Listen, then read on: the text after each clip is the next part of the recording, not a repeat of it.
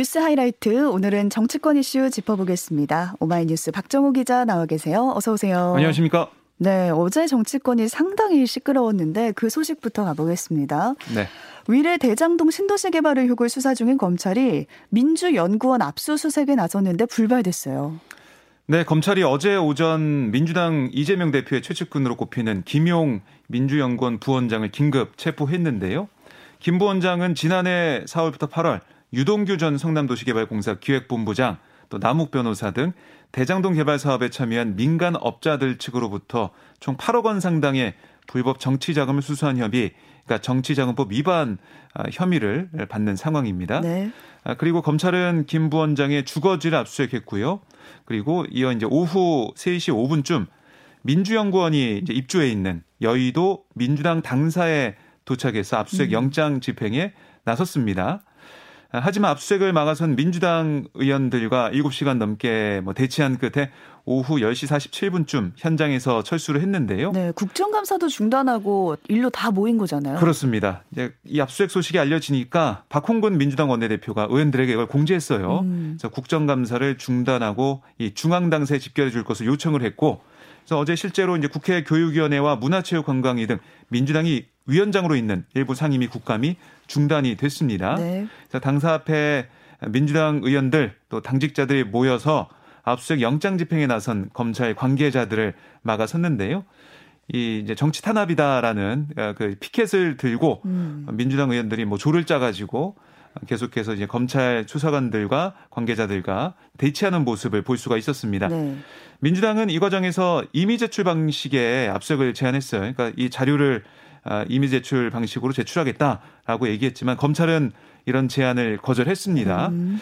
그러니까 이 검찰 입장에서는 이 사무실을 이제 봐야 된다. 거기서 이제 압수수색 영장을 집행해낸다. 이런 얘기를 했고 어, 민주당에서는 아니 김용 부원장이 이제 임명된 다음에 세 번 정도밖에 출근 안 했다. 음. 거기 뭐가 있겠느냐. 그리고 그 어, 공간은 민주연구원 이 부원장 10명 정도 되거든요.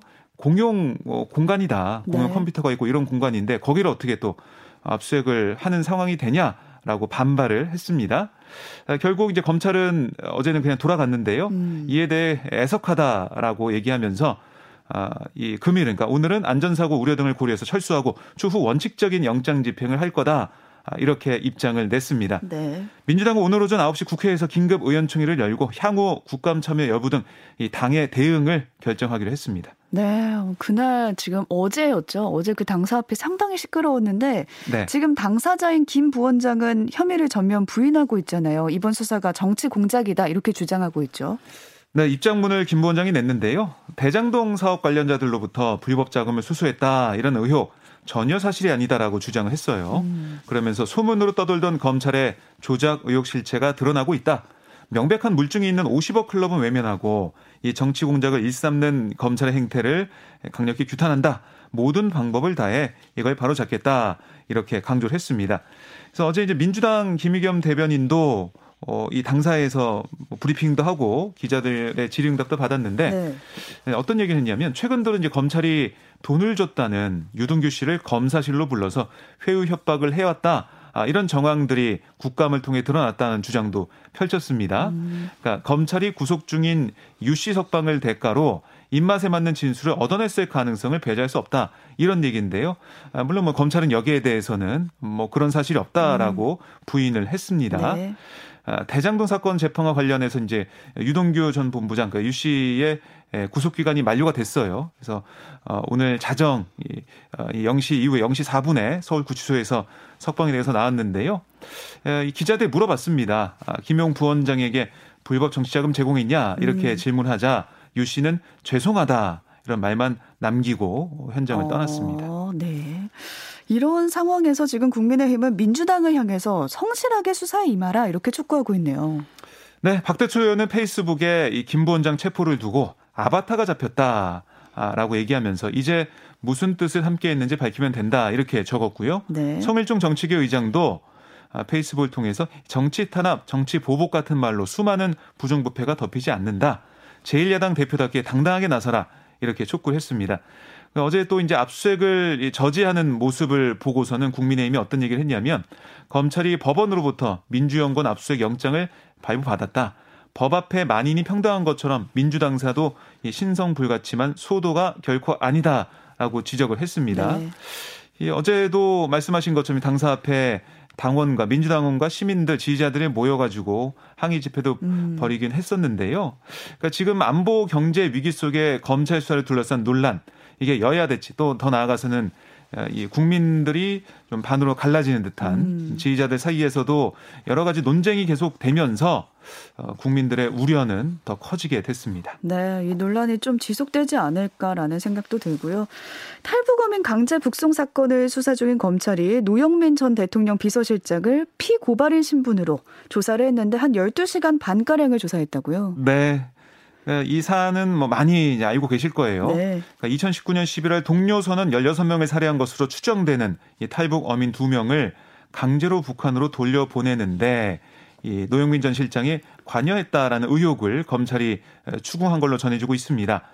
그러니까 이 북송 방침이 결정된 게 2019년 11월 4일 그쯤 청와대 대책회의인데 이때 이 회의를 주재한 노 전 실장이 예, 이 회의를 주재하면서 뭐 직권남용도 하고 불법 체포 감금 직무유기 혐의 이런 게 있다라는 게 국민의힘의 주장이에요. 음. 국민의힘이 올해 8월에 노 전 실장을 고발한 겁니다. 네. 그러니까 이거에 대한 조사가 이어지고 있는데요.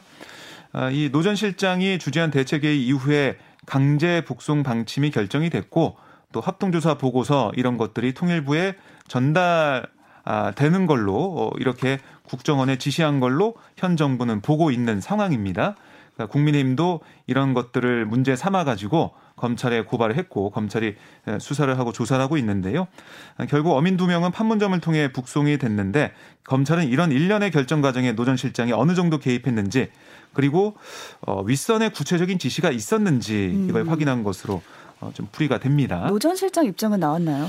네, 예, 조사 받은 다음에 기자들에게 이렇게 얘기했습니다.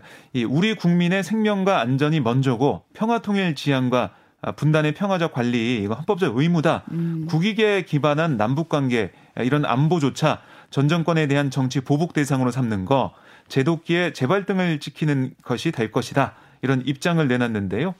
그저께 서해 공무원 피살 사건과 관련해서 서욱 전 국방부 장관 등의 구속 영장을 청구한 검찰 어제는 노영민 전 실장을 조사하고 또 민주당 사 압수수색 이것까지 시도하면서 물론 이건 음. 다른 사안이지만 말 그대로 좀 몰아치고 있다 이런 지적도 나오고 있습니다. 네, 노전 실장이 조사를 받고 민주당사 압수수색까지 벌어진 이런 상황에서 북한의 포격이 또 이어졌습니다. 9.19 남북 군사 합의를 위반했다고 알려지고 있죠.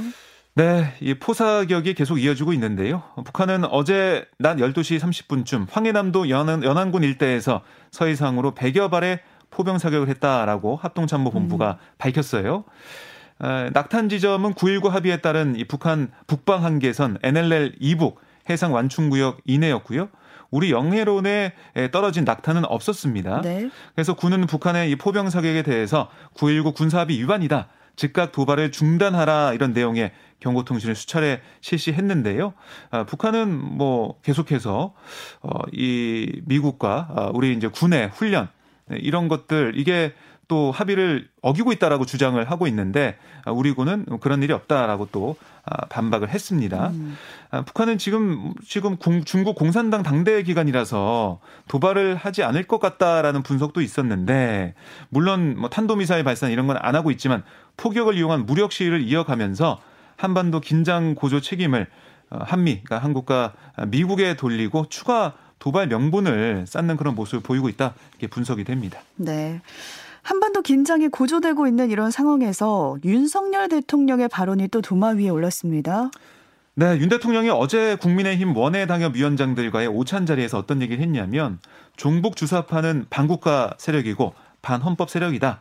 이들과는 협치가 불가능하다 이렇게 음. 말한 걸로 전해졌어요. 이 발언이 나온 앞뒤 맥락을 좀 알려주실까요? 네, 오찬 말미에 한 당협위원장이 이렇게 얘기했습니다. 북한의 도발과 위협은 윤 대통령을 겨냥한 거다.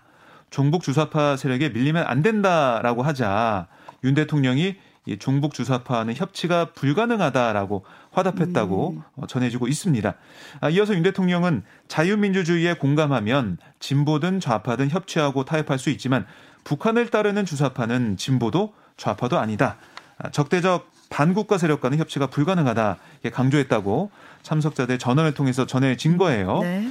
아, 이렇게 이 발언이 언론 보도 통해서 알려지자 대통령실은 국가 보위가 첫 번째 책무인 대통령으로서의 기본적 원칙을 언급한 거다. 음. 헌법 정신과 대통령의 책무를 강조한 아, 발언을 두고 정치적으로 왜곡하는 일이 없길 바란다. 이렇게 밝혔습니다. 네. 하지만 민주당에서는 또 강하게 반발을 했는데요. 음.